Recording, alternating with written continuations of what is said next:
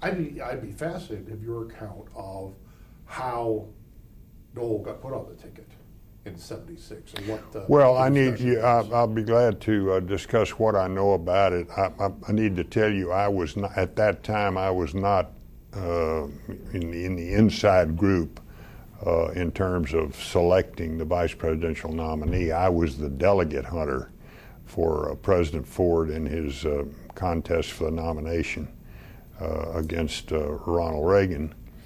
Uh, and so I don't know what all the inside uh, uh, discussions were.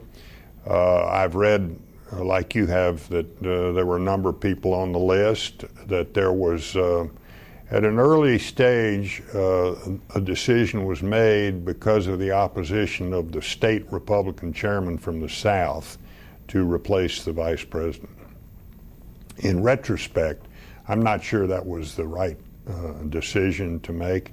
And I've always believed that if Ford had uh, had kept Nelson Rockefeller and or uh, put Reagan on the ticket, particularly put Reagan on the ticket, that he would have won in '76. And I've had many discussions, one on one with with uh, Ronald Reagan about that when I was his chief of staff. I write about those in this book that I'm gonna that I'm gonna give you.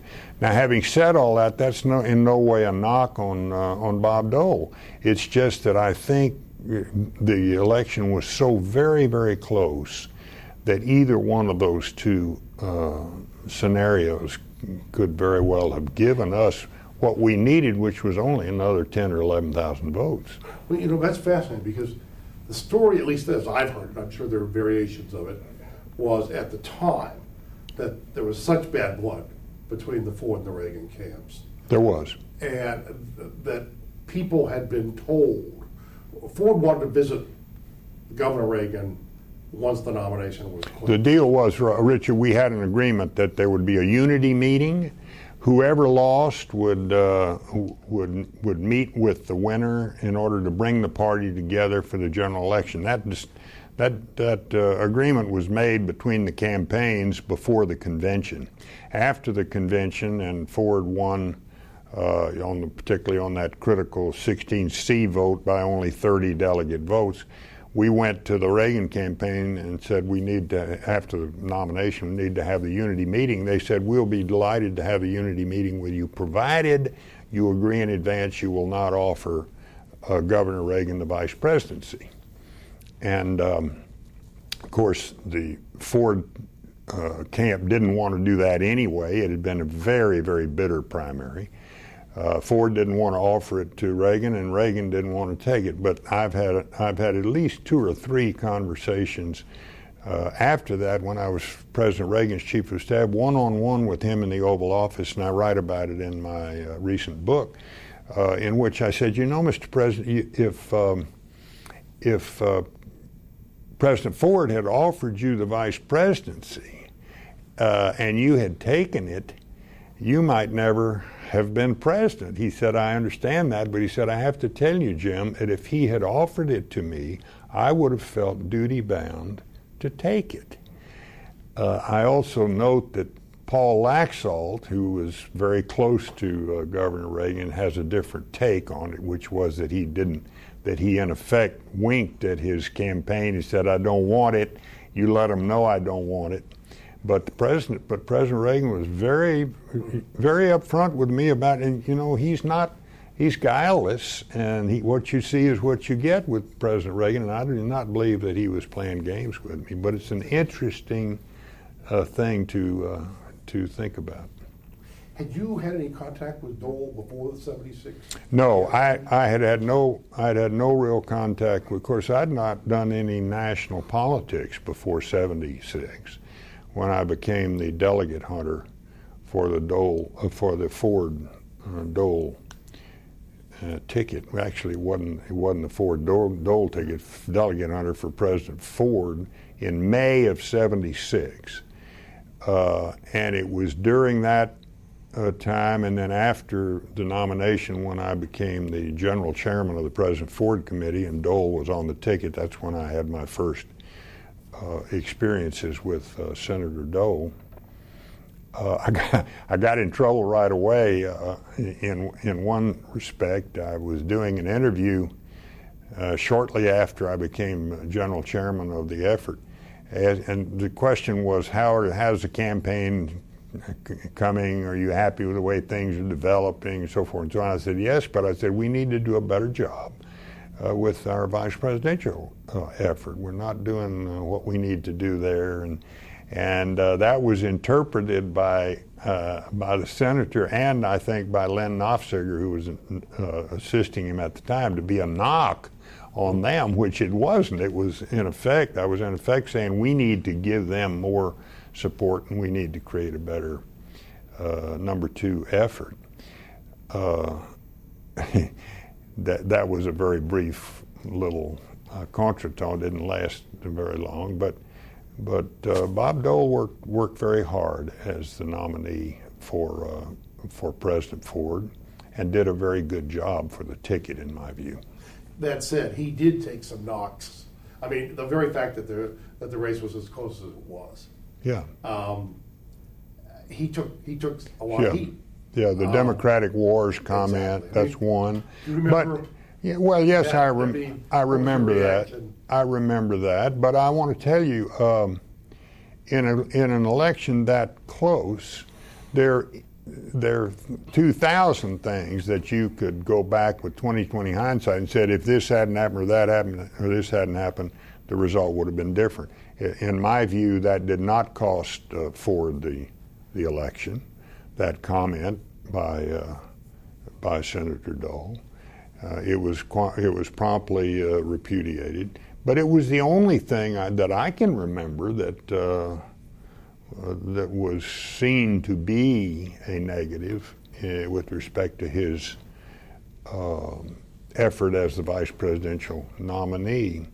I need to I need to tell you that um, I worked really closely with Bob when I was chief of staff for President Reagan in the first term, and he was um, uh, in the Senate initially uh, as minority as a majority whip maybe was didn't wasn't he uh, at one point he was majority leader when we were working with That's him right.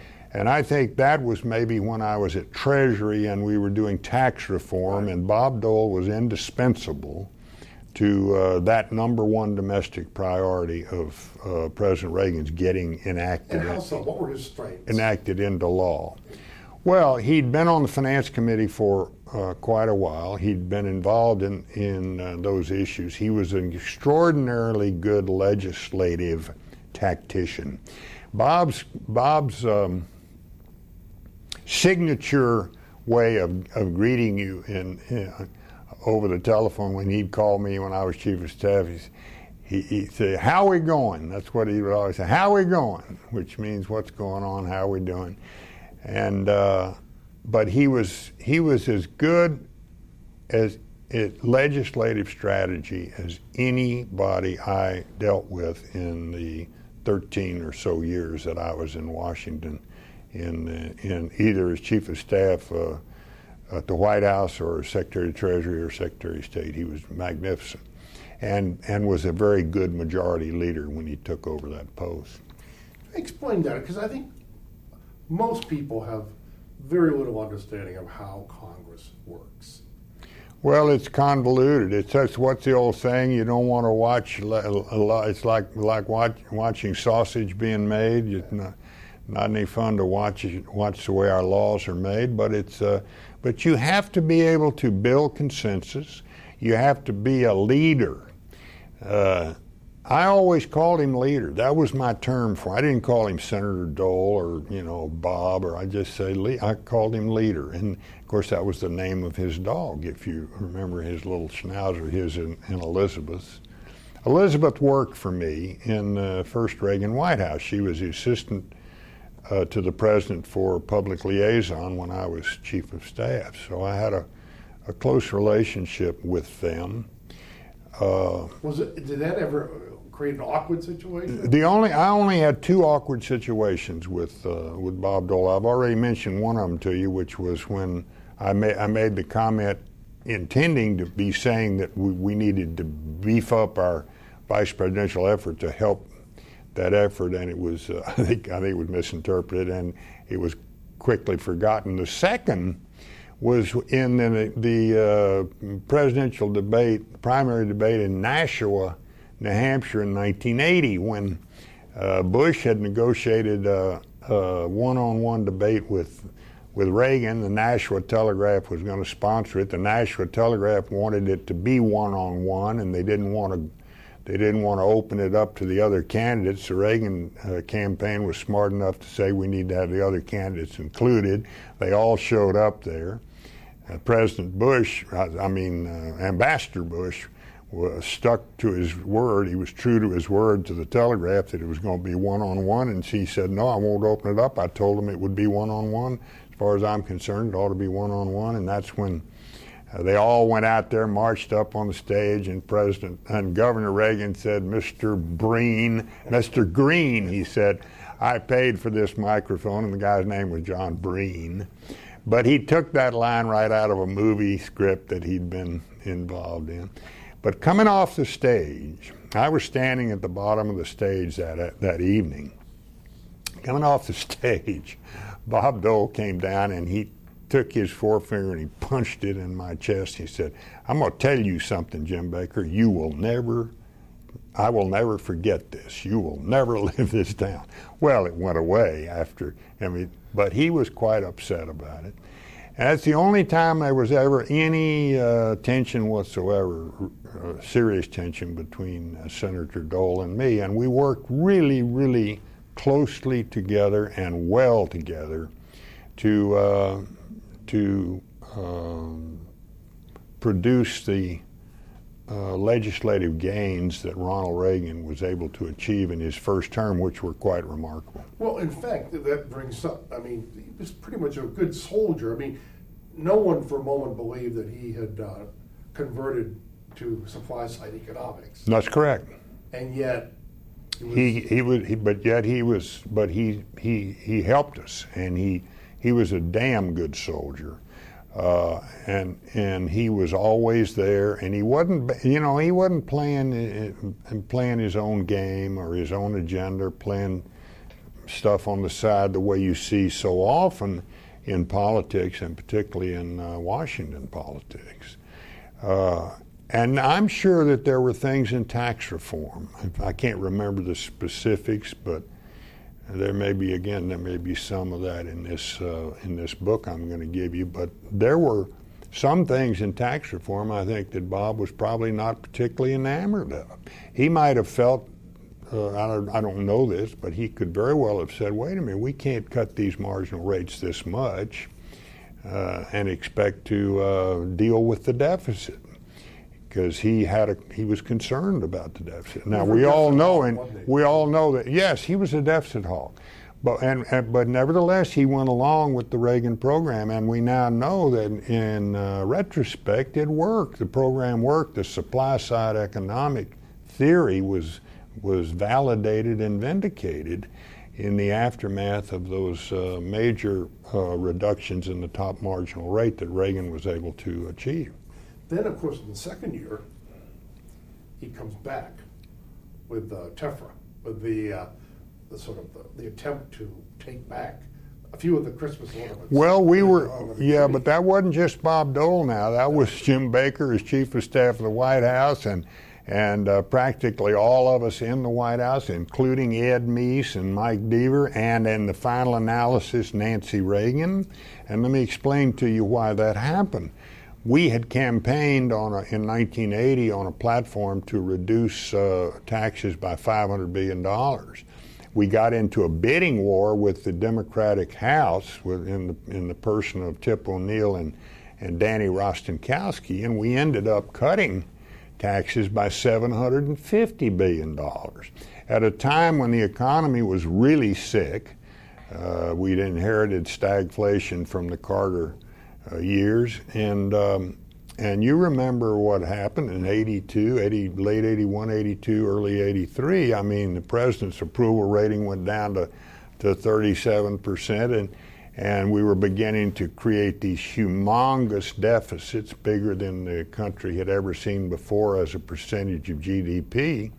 And a number of us, including Senator Dole, thought we needed to do something about that. So we finally convinced, after a lot of tough discussions, finally convinced President Reagan to go with something called TEFRA, which was a, a, a tax in effect, a tax increase designed to recapture that 250 billion that we'd cut taxes uh, over and above what our campaign promise was. And the president wasn't happy about it. I never will forget him finally agreeing to do it, taking off his glasses and throwing them down on the Oval Office desk, saying, "All right, damn it, I'm going to do it," but it didn't. But I'm not happy about it, or something like that. And we did it. And President Reagan, in, in his, in the, I like the last book he wrote, or last, uh, one of his last memoirs, said it was uh, probably the worst decision of his presidency, and he shouldn't have done it. And I'm inclined to agree with him, frankly. I, yeah, well, I think so. I don't. I don't think that got us. I don't think that. Now, maybe politically, maybe at that time politically, that was a, a good thing to do, and it bought us it bought us a little bit of time, but you don't you don't reduce the deficit by raising taxes because Congress is going to spend that money on other things. And in the absence of spending restraint, you will never reduce the deficit by increasing taxes. One interesting asterisk to that, though, uh, one very well placed old staffer uh, told me they sat at a meeting with Paul Volcker where he said point blank, if you do this, I will lower interest rates. That there was a quid pro quo. Well, there was no doubt about that, and that would have been the position of the uh, chairman of the Federal Reserve. He would like to have seen, uh, particularly at that time, seen some revenue uh, increases. Some, uh, yeah, you know, did did we get did we have a commitment that if we did TEFRA, we'd get uh, some interest rate reductions. I don't remember that. I was chief of staff of the White House, so I wasn't at that time. I wasn't Treasury Secretary. Uh, so it may be that that happened. I, I, can't vouch. For, I don't know of my own personal knowledge that it did. But at the time, politically, it probably was the right thing to do. But substantively, I think it was a mistake to raise those taxes, but to recoup what we'd cut beyond what we promised in the campaign. This is a sidebar, but I have to ask you, in retrospect, should the president have let David Stockman go instead of taking him to the woodshed? Uh, well, I'm I, am still of the view that he did the right thing by taking him to the woodshed because the damage had been done, and we needed somebody. David Stockman was the only guy in there that knew the numbers and knew the the substance of the of the budget and the detail that he knew it. So I think that uh, I don't think it would have. Uh, I, I, think we would have had a lot of trouble trying to find a an OMB director at that critical time in the process. No, I think it was the right thing to do at the time. Social Security reform, right, is a you know monumental achievement and obviously a perennial topic of discussion. Uh, well, Bob Dole was involved in that too. In you know, he was right in on the you know, in on the takeoff and the landing on what we did in 1983 to save the Social Security system, and it's the only time it's ever been done to my to my knowledge. Uh, uh, in, and in the only way it can be done. This uh, current administration uh, under 43 uh, decided because they had a Republican House and a Republican Senate and owned the White House that they were going to muscle Social Security reform through. You can't. It's you can't do that. Social Security is the third rail of American politics. Anybody who touches it gets burned and burned badly. Bob Dole certainly understood that. Howard Baker understood it. Jim Baker in the White House understood it that uh, commission that we formed, I think the idea of the commission even was was suggested by Republican senators, uh, among them Howard Baker and probably Bob Dole. Uh, it used that that commission, uh, uh, the Greenspan Commission, we called it, met in the basement of my home on Foxhall Road and we fixed Social Security for 30 years. And we only could do it because we got the, the top of the Democratic Party and the top of the Republican Party both together behind the effort so that we could take it out of politics so one side wouldn't use it against the other. Uh, Bob was instrumental, extraordinarily uh, vital to that effort. What, what are his skills in a, in a situation like that? I mean, some people have talked to me and said it's almost, I mean, I suppose any great legislative leader has almost a, a sixth sense. It's a, it's a psychological instinct about exactly when two people. He knows when to move. Well, he knows he knows where to move. He knows how to move. He knows when to move. I mean, he's as I as I told you. I I don't think I've ever, and I worked with a lot of them in my 13 years up there in various iterations. I don't think I ever worked with one who was a better legislative leader. He was superb at that, and he he knew how to bring a disparate uh, views together. He knew how to appeal to to people on the far left and the far right of his own caucus. You know, you think about Jim Jeffords from uh, of, uh, of Vermont and Jesse Helms of North Carolina. You you're talking about two different breeds of cat there. You think the humor helps? Good, wonderful. He, he very, very. He had a wonderful sense of humor. Still does, of course. Yeah, and it helped tremendously. And what a what a spectacular uh, political career. Uh, you know, a nominee of his party for both vice president and president of the United States. He could have probably stayed in the Senate uh, until he died if he'd wanted to. It's interesting. Do you have a theory, you know, it's been trotted out over and over again every four years, that in the 20th century at least, only two presidents were elected directly from the Senate. Only one has ever been directly elected from the House. The theory as to why legislative leadership doesn't seem to translate. I think it may be because, uh, first of all, executive leadership is something that you can. Uh, you can crow about a little more when you're running for president because you're running for an executive position. But also, legislative leadership means shaving at the edges and and uh, and bringing and, and seeking consensus and getting consensus and cutting edge issues oftentimes are what determine campaigns. Uh, and that's why I think, and furthermore, uh, legislative leaders, whether it's the House or the Senate, they're out there voting every day, on, six or eight times a day, and they're leaving a paper trail, and they're leaving uh, they're leaving a trail that their opponents can uh, can pull things out of and use against them. You know, that's one of the reasons I think legislative leaders don't do too well. I wonder if there's one more factor and that, uh, you know, so much of the modern presidency, Harry Truman said, is the, uh, all about persuasion, and and there's a kind of legislative language which is almost a foreign language, and it's almost like you're in a bubble.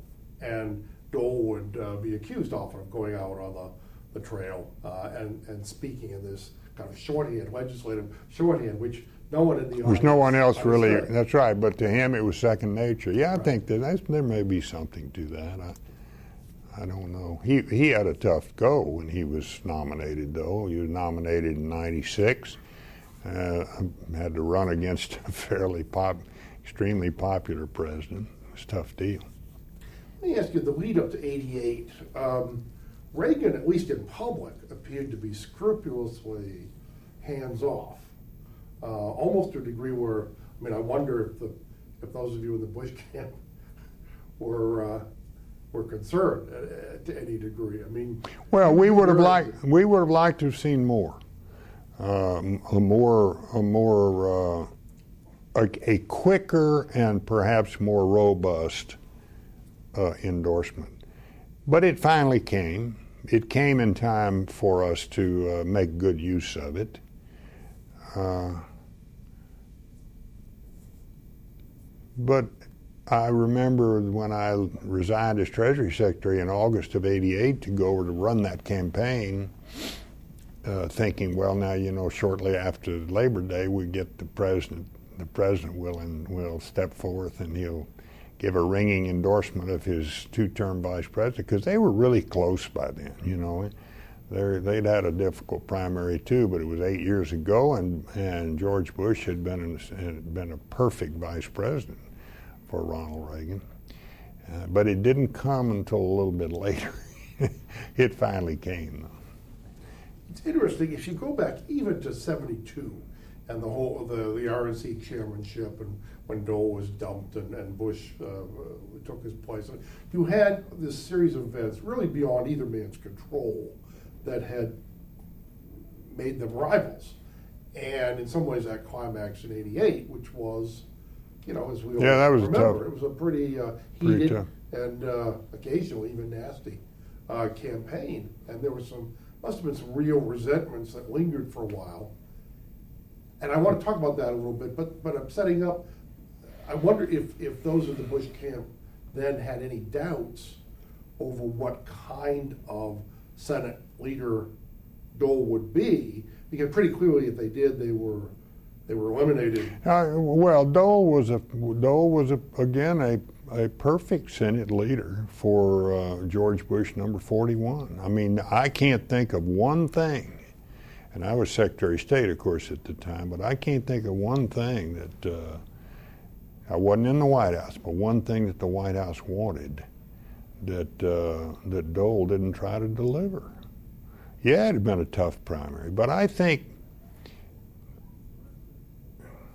I think Bob is, is that kind, maybe that kind of a politician where you know where you you can go out and you can be very very engaged in a very tough, hard fought campaign with somebody, but you don't let it uh, adversely affect your, the relationship later on.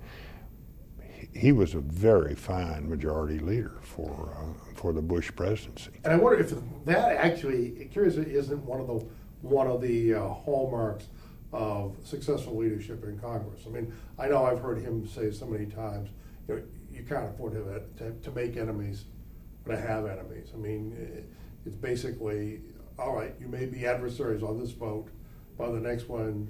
Well, I think Bob Dole was was a part of the uh, was a um, was a um, Jerry Ford, Tip O'Neill type politician where you could fight like hell during the day and then at uh, five o'clock in the afternoon you have a drink of Irish whiskey tell Irish stories. I mean, that's the way it used to be when I went up there in 75. And of course, Bob was there a lot earlier than that. But that's the way it used to be in Washington. It wasn't as ugly as it is today, and it wasn't a zero sum game. You could fight like you could be an adversary without being an enemy. You could disagree agreeably. It's almost impossible to do that today. The country is so evenly divided, and and uh, politics is such a zero sum game, and I think the country is is worse off for it, frankly we don't have the uh, you don't have the the consensus building. You don't have the uh, reaching across the aisle by either side. How much of the media is responsible for that? I think the media, the growth of the media, is uh, a large contributing factor. I've said this again. I've said I say this in this book. Uh, when you got when, the advent of, of the cable uh, stations, and then you get the internet and then you get the bloggers out there and the bloggers can write anything they want to with, with impunity throw it up against the mud up against the wall and see what sticks. And somebody will read it and they'll go with it. And you never can uh, you, you know you can never erase something once it's out there in the public domain and in the public consciousness so i think the increased competition for among media outlets is partially responsible for it. Another thing that I think was very, very damaging was the independent counsel law, where it became uh, fashionable to uh, do whatever you could to get your opponent indicted. That was the best way to best way to get elected, and you didn't need to do much under the independent counsel law except make a credible allegation against somebody at a particular level in government, and they ran the risk of being indicted. I mean, it's just terrible. but fortunately, we're beyond that now. I know one thing. I know President Clinton has got to be uh, plenty sorry that he ever, ever, uh, ever signed a renewal of that law. And the parties too have have have have, if not moved to the extremes, seem to, to have much less of a vested interest in that kind of consensus seeking. I mean, there are large elements of both parties for whom consensus is almost a dirty word. That's right. It, well, it, it suggests the sellout of principle in some Yeah, way. it's right. Pragma- pragmatism is a dirty word. Well, it shouldn't be. Why? It shouldn't. You don't. Pragmatism without principle is the dirty word. But pragma- principled pragmatism should not be a dirty word. Getting things done. I again, I keep referring to this new book of mine, but I write in there the number of times I would be uh, sitting there with, with Ronald Reagan talking about legislative strategy. And he would tell me, Jim, I'd rather get 80% of what I want than go off the cliff with my flag flying. People think he was a hard line, uh, you know, hardcore conservative who never compromised. Baloney, he was a superb negotiator and compromiser and a real pragmatist. You know, it's interesting the notion of principled pragmatism raises this this whole question because while the media uh, tended to focus on the differences between Dole and Bush, particularly in '88, the differences of style and temperament, background, I sensed, and particularly once President Bush was in the White House, I sensed that what they had in common in many ways was much greater than what divided them. Partly the, it was the World War II generation. Right. There was a cultural affinity there, but also they basically were, to use your term, principled pragmatists who believed the they point were. of governing was to get things done. That's right, they were. Exactly. And in foreign policy, they, they saw eye to eye, there's no doubt about that. Uh, there was a difference in their background that uh, came out in the primaries that was, you know, discussed and one of the campaign issues I think that was out there. Uh, the idea somehow that uh, that Bush came from a, a, life of privilege, and um, and uh, Dole did not. But that was a purely a primary uh, campaign issue that didn't really have the resonance, I don't think, or didn't cut the way uh, I think it was hoped it would. Were you surprised by the Iowa caucus results in '88? Uh, uh well, you know, um, let me think back a minute because I get 88 and 92 and, oh, sure. and yeah. 84 with, all mixed up. With Pat Robertson uh, coming in ahead. Yeah, yeah, that, we, that that Bush lost to Robertson. Yeah, I think we, I think that was quite a surprise. Uh, of course, I didn't go. I didn't uh, leave Treasury to go over to the campaign until August of '88. Yeah, I, I, now remember that. Uh, I think I was very surprised that the that a two-term incumbent vice president would have been blown away by a televangelist in uh, in Iowa. Probably shouldn't have been, but I was. And then, of course, you had that one week before New Hampshire mm-hmm. when uh, almost day by day you could you could literally track the fortunes of. I mean, by the by Thursday and Friday, Dole's pollster was telling him, "You're in. You're going to be president." And uh, is that right? Is that what was happening? Oh yeah, Dick Wirthlin. Literally. Wirthlin. Yeah, Dick. Oh, Wirthlin Dick. That was him, Reagan's pollster. Yes, yeah. Told him on Friday mm-hmm. that basically it's in the bag. I didn't know that. And Dole was. Maybe I'd heard that. Dole was suspicious. He just didn't mm-hmm. didn't feel right. Mm-hmm. And of course, over the weekend, it just turned around. Governor Sununu played a very significant part of all that. There was the ad that was put on the air suggesting that Dole was mm-hmm. unreliable on the issue of tax taxes. Yeah, yeah, yeah. Yeah. Uh, I did, well, see, I was I was still Treasury Secretary. I don't remember being that intimately involved in the in the primaries at all.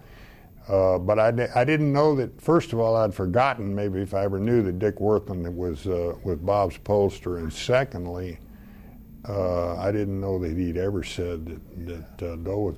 So did what did Bush win New Hampshire by? Not too much. Oh, no, actually, in the end, it was almost a blowout. It was. Yeah, there was a debate on Sunday, Mm-hmm. and there was this effort, classic modern media politics, to, Mm-hmm. to get Dole to sign the no tax pledge on camera. I think Pete DuPont may have been behind it anyway, and uh, he wouldn't do it. And it crystallized, of course, a lot of the, the back. Mm-hmm. That so he did by refusing to Yeah, sign it. yeah. And um, it was, but it was just lightning fast. This this bulge, you know, within 48 hours of Iowa, Yeah. and then it Boom. just disappeared. Hmm. And, uh, Bush- So it only lasted a week. yeah, Wow. it was a roller coaster ride. But Bob and Bob came in second in the Iowa caucus, right? no, no. Now Dole won the Iowa caucus. Oh, he did. and Robertson came in second. Robertson came in second. Sorry, um, yeah, and and, and Bush came in third. Yeah. Yeah. Dole won it, as a matter of fact, quite handily. Yeah, So that's right. I don't think that was too much of a surprise. I think everybody anticipated that Bob Dole would win the Iowa caucuses, didn't he, at that time? yeah. I mean, that's where his slogan was "One of Us." Yeah, that's yeah, where that Kansas, kind of cultural yeah. affinity kicked in. Do you remember the uh, primary debate that year when uh, when Pete when everybody was jumping on Bush because he was the vice president, and uh, when Pete Dupont said something and and uh, and George said, "Let me, well now let me help you with that, Pierre." Do you remember that? That's turning of the tables. Must have felt good. yeah. Um, in, in the uh, picking a vice president in '88, because all all sorts of names were mentioned, including Yeah. Um, Well, here's what I say on that, um, and again, I get into that a little bit in here. I think it was either going to be uh, a Dole or Quayle, and uh, and uh, people jumped all over the Quayle pick because of what happened to Quayle later on, not because of the '88 in uh, 88, it's pretty hard to fault that selection uh, because Bush won all but 10 states.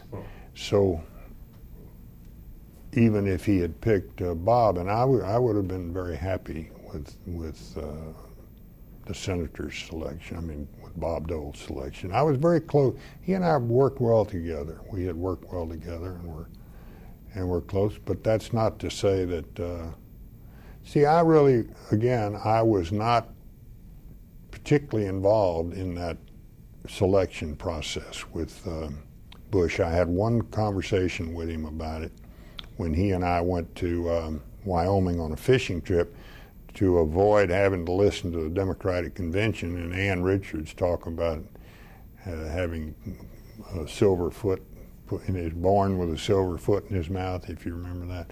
And I write about all of that in there. But the two people that uh, that I remember as being the the real finalists in, in George Bush's uh, selection process were Bob Dole and, and Dan Quayle. I think it was a generational thing. Uh, I think that's the main reason that, that Quayle was selected. And Quayle was being pushed pretty hard by Roger Ailes and by uh, Bob Teeter. But so that implicitly, you don't sense that there was bad blood left over from the primary fight. No, I do not at all. Then by that time. No, I do not at all. There was one other candidate who took himself out, Pete Domenici. He was he was in there in the mix.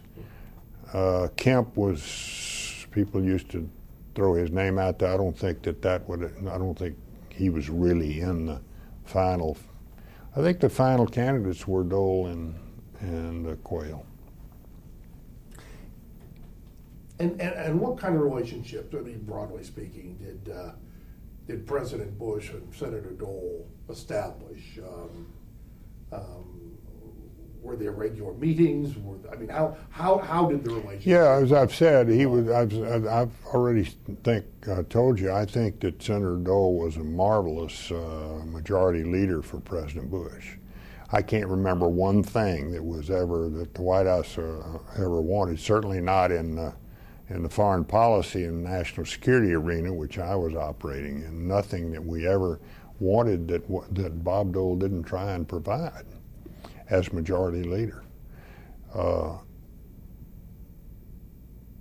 uh, I don't believe, you know, I don't really think there was any. Uh, I don't.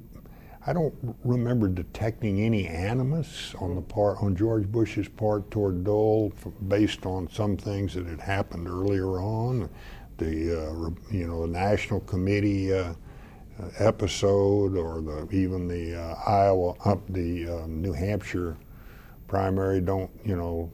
Uh, stop lying about stop lying about my record. All that stuff. I don't. I didn't detect any animus. May have been there. I just didn't detect yeah, it. Yeah, sure.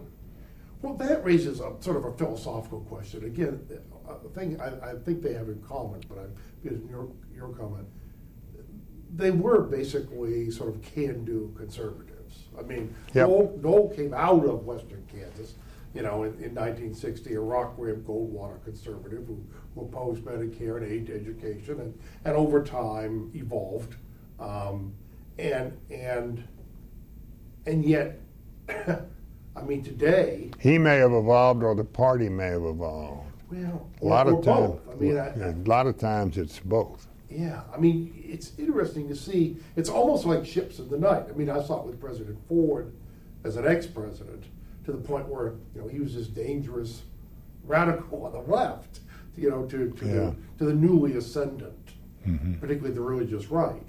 Yeah, and and Dole was a pragmatist. Yep. Uh, and thought there was a role for government in a lot of a lot of areas. Right. And I sensed that, that President Bush likewise. That's right. And and this is something they had in common, but it also meant, in a way, they were they were in positions of power, but they were they were also, to some degree at least, at odds with large parts of their own governing coalition. I mean, uh, mm. How comfortable? I mean, for, I, will give you an example. I mean, when, when Dole ran in '96, he was visibly uncomfortable catering to the religious right. Thought he had to do it. You know, there's the, the Hollywood speech and that, yeah, yeah, all yeah. of these gestures, and it never really, to those mm-hmm. of us who knew it, it never really rang true. And I thought in many ways it mm-hmm. undercut his authenticity, which I thought was a real, you know, one of the really strong things he had going for him. Whatever you thought about Dole, he was he was real. Yeah. And and some of the criticism that had been directed earlier at Vice President Bush and then the President Bush, there was a sense that th- this was someone who was not totally comfortable ingratiating himself with. I think it depends on how far over you, what what segment of the of the well, uh, the right you're talking about. Uh, uh, you know the. the Yeah. uh, I mean, example. I think example, President Bush example. hurt himself a lot when he uh, when he broke his no new taxes pledge. That that hurt, I think, in terms of his position with the right. Was that the origins of that? The, the conventional wisdom is it came out of, of the convention at a time when you were behind in the polls, needed to. What are you talking about? Uh, sorry, read my lips. neutral- yeah, read my lips. Oh yeah, that happened. Uh, when we started out, well, when I left Treasury, we were 18 points behind. I don't think I. I think I left Treasury after the convention, didn't I? Yes. I can't remember the '88 convention. I left it just days before the '92 convention. I remember that. I left state Yeah. just days before, but I think I left Treasury uh, after the. I don't remember any de- any debate about read my lips. I mean, I wasn't. I was not involved at Right. that time, so I don't remember. I guess the question I, I'm asking is whether the demands of getting elected, in that case, of drawing a line in the sand between you and your opponent very effectively, in some ways came back to haunt uh, the president in the White House when he decided, and I think most historians think rightly and, and, and, and credit him with the courage of the decision, that something had to be done about these ballooning deficits. Um, I mean, it was an act of, it may have been politically suicidal, but it was also incredibly courageous. What he got, what he got, of course, was some spending restraint, which then then didn't pan out. Yeah. yeah. You, you think in retrospect it was a mistake to, uh, the, the budget deal?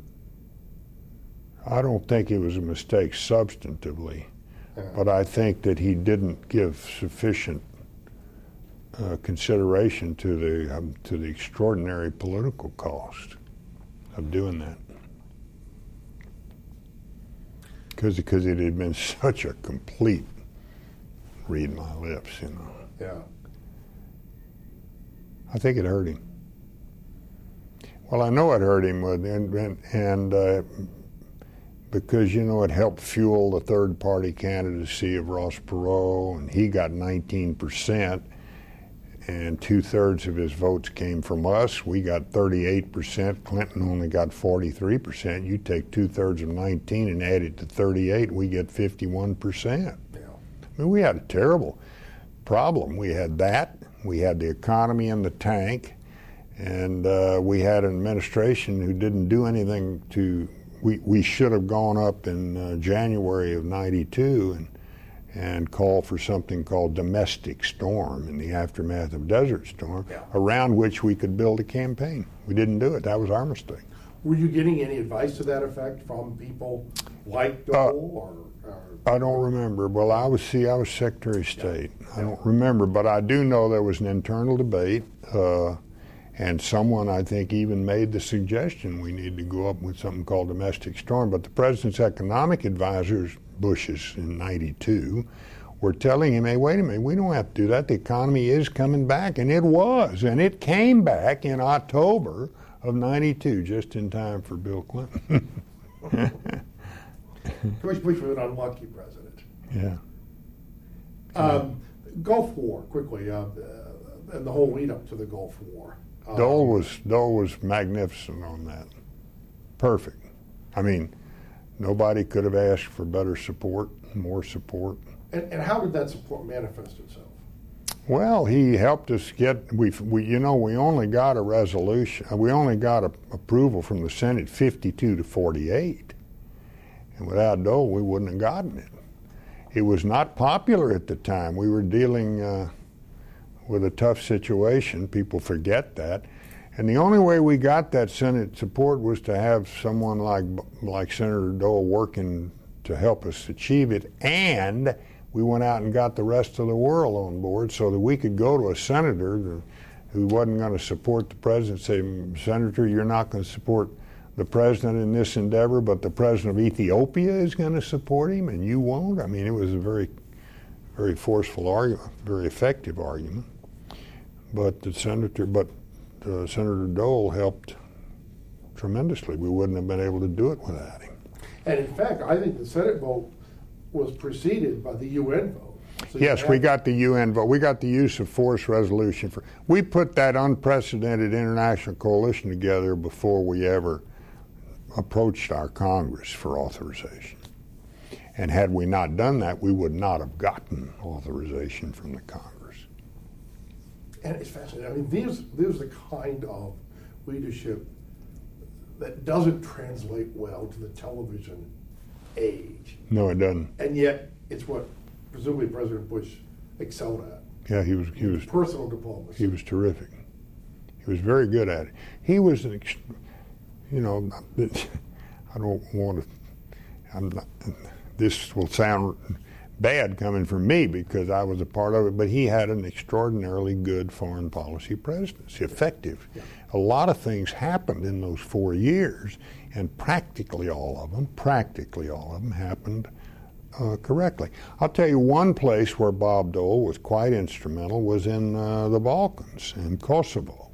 He had a big, he had a, a staffer, I think, who was very interested in Kosovo, and uh, Bob was very uh, interested in that issue and involved in that issue, and kept after it and kept after it until today. You see, there's a, a UN resolution that may very well be voted from out of the Security Council for independence for Kosovo for the Albanian majority in Kosovo to achieve independence. Bob was Bob was on that issue way back when before before the uh, the Serbian and Croatian uh, wars in Bosnia Herzegovina in '92. I remember at the end of the Bush presidency, there was a uh, I, I, I saw it on C-SPAN. There was a, a salute to the president, congressional dinner, as I recall, of some sort. It was after the election, before the inauguration. Before the inauguration of Clinton? Yeah, yeah, mm-hmm. exactly. And I'll never forget because both Bush and Dole were bordered on tears in talking about each other. I mean, it was, it's like things have come full circle, and, and one sense that, uh, you know, that, I mean, a, a real bond. Well, they were both probably uh, they're both probably quite aware that their political careers were ending, and they were, as you pointed out, they were both uh, leaders that came out of World War II, and that's you know that may may account for that. I don't know and yet and yet Dole was going to go on and was going to go on and be the Republican nominee for president in '96. Yeah, what, what, what contact have you had? I mean, after the Bush, the first Bush presidency, uh, were you involved uh, at all in the in, in, in the '96? Uh, not really, not not extensively. I uh, I helped with some uh, on, informal debate negotiation uh, strategy with uh, b- both the senator and Congressman Kemp at, at, the at the senator's request, not as the official uh, ne- negotiator. But that was about all. I, I, I, took a couple of trips with him on the campaign plane. I know from uh, from hearing him during that '96 campaign, it was tough to go out. Oh, I did. Excuse me. Let me back up yeah. and say I also gave a, I also gave a, a, a red meat uh, foreign policy speech at the convention in San Diego at the request of the, the Dole campaign. You, you were about to say something. So I was going to say that he he he said came back one day and told people the campaign uh, because there were leaks, unflattering leaks I mean, and, and I mean, there were leaks. Le- yeah, leaks coming out of the campaign, mm-hmm. obviously designed to make the leaker look good and mm-hmm. at the expense of the candidate. And yeah. uh, he came close to losing his temper and basically said, you know, I'm going out there day after day after day after day, you know, getting hit over the head with the polls and everything else, and you know, being being the good soldier and uh, talking up victory. And it was it was it was pretty disheartening to come back to your own camp and, and find people. They were leaking that it was, that they weren't going to win. Yeah. Oh, yeah. that's terrible. Yeah. That would be terrible. How do you think he changed in the course of his career, and, and how did the Republican Party change? Well, that's uh, that's beyond my uh, ability to describe. I think. Uh, Richard, because I know, you know, how did he change? I, I didn't know Bob until, uh, as I told you, 76. I didn't even know him when I was Deputy Secretary of Commerce. I knew him when I took over the Ford campaign and after he was nominated. Um, Has the party changed? I think it's probably changed a lot like the Dem- Democratic Party. They move more and more uh, to the fringes to do their nominating. And people who I remember, we had a county chairman here in uh, Texas way back when I first got into politics with George Bush in 1970, who was seen to be an arch conservative. And by the time I, I left politics, she was seen to be uh, a, a, an unacceptable moderate. So, I mean, I think the, that's the way the parties both have changed uh, to the left for the Democrats, to the right for the Republicans. Know what will it take to reverse that? I don't know. Electoral disaster for, for one Well, that that that that would sure do it. Uh, maybe, maybe an end to the country being quite so evenly divided between red states and blue states. We've got to find a way to get back to a civility in our politics somehow, where in our governance at least, maybe not in the politics. You, you know, what you say out there on the stump is generally, I think, okay, legitimate. You go back, you're a historian, you look at what's happened in the history of presidential politics in this country, some of the things that are being said today are no worse. In fact, they're far less uh, bad than some of the things were said in our early campaign. But in governing, you got to find a way to to um, work together for the benefit of the country. We got to get back to that somehow. Do you think part of the problem structurally, and I don't mean to pick on Clinton, but the whole notion of the Clinton war room and the permanent campaign, the fact that there are, that there's no distinction between running for office. Yeah, but I don't think that's ever been. I don't think it's any different uh, than it has always been. They they articulated it and they pointed it out publicly and they called it the permanent war room. But that's the way you run an administration. I've been chief of staff to two presidents, and you've got to be, you know, you've got to respond in hours and, and minutes and hours instead of days and weeks now in terms of the news cycle and everything. So you have to run it. Uh, you got to have a theme of the day. You got to have a picture of the day. You got to. We we were doing that way back in the Reagan years. Well, even Gerald Ford. was Ford Rose Garden strategy. Did, did it in the Ford days. Did it in the in Nixon days. Yeah. Yeah. How do you think Bob Dole ought to be remembered? I think he ought to be remembered as uh, as someone who uh, served his country uh, uh extraordinarily well, not not just uh, as a military man, which he certainly did. He was a true uh, war hero, but and almost gave his life for his country. But someone who served his country extraordinarily well as a public servant and who was a practitioner of politics in the finest uh, tradition of that practice. One thing, um, not for this, I have to ask you, and Mm-hmm. I'll tell you a quick story. Do you remember if Don Rumsfeld was at the 76 convention in Kansas City? I, t- I'll I don't remember that. I don't remember whether he was, in, but he would not have been able to take a part in it because he was Secretary of Defense.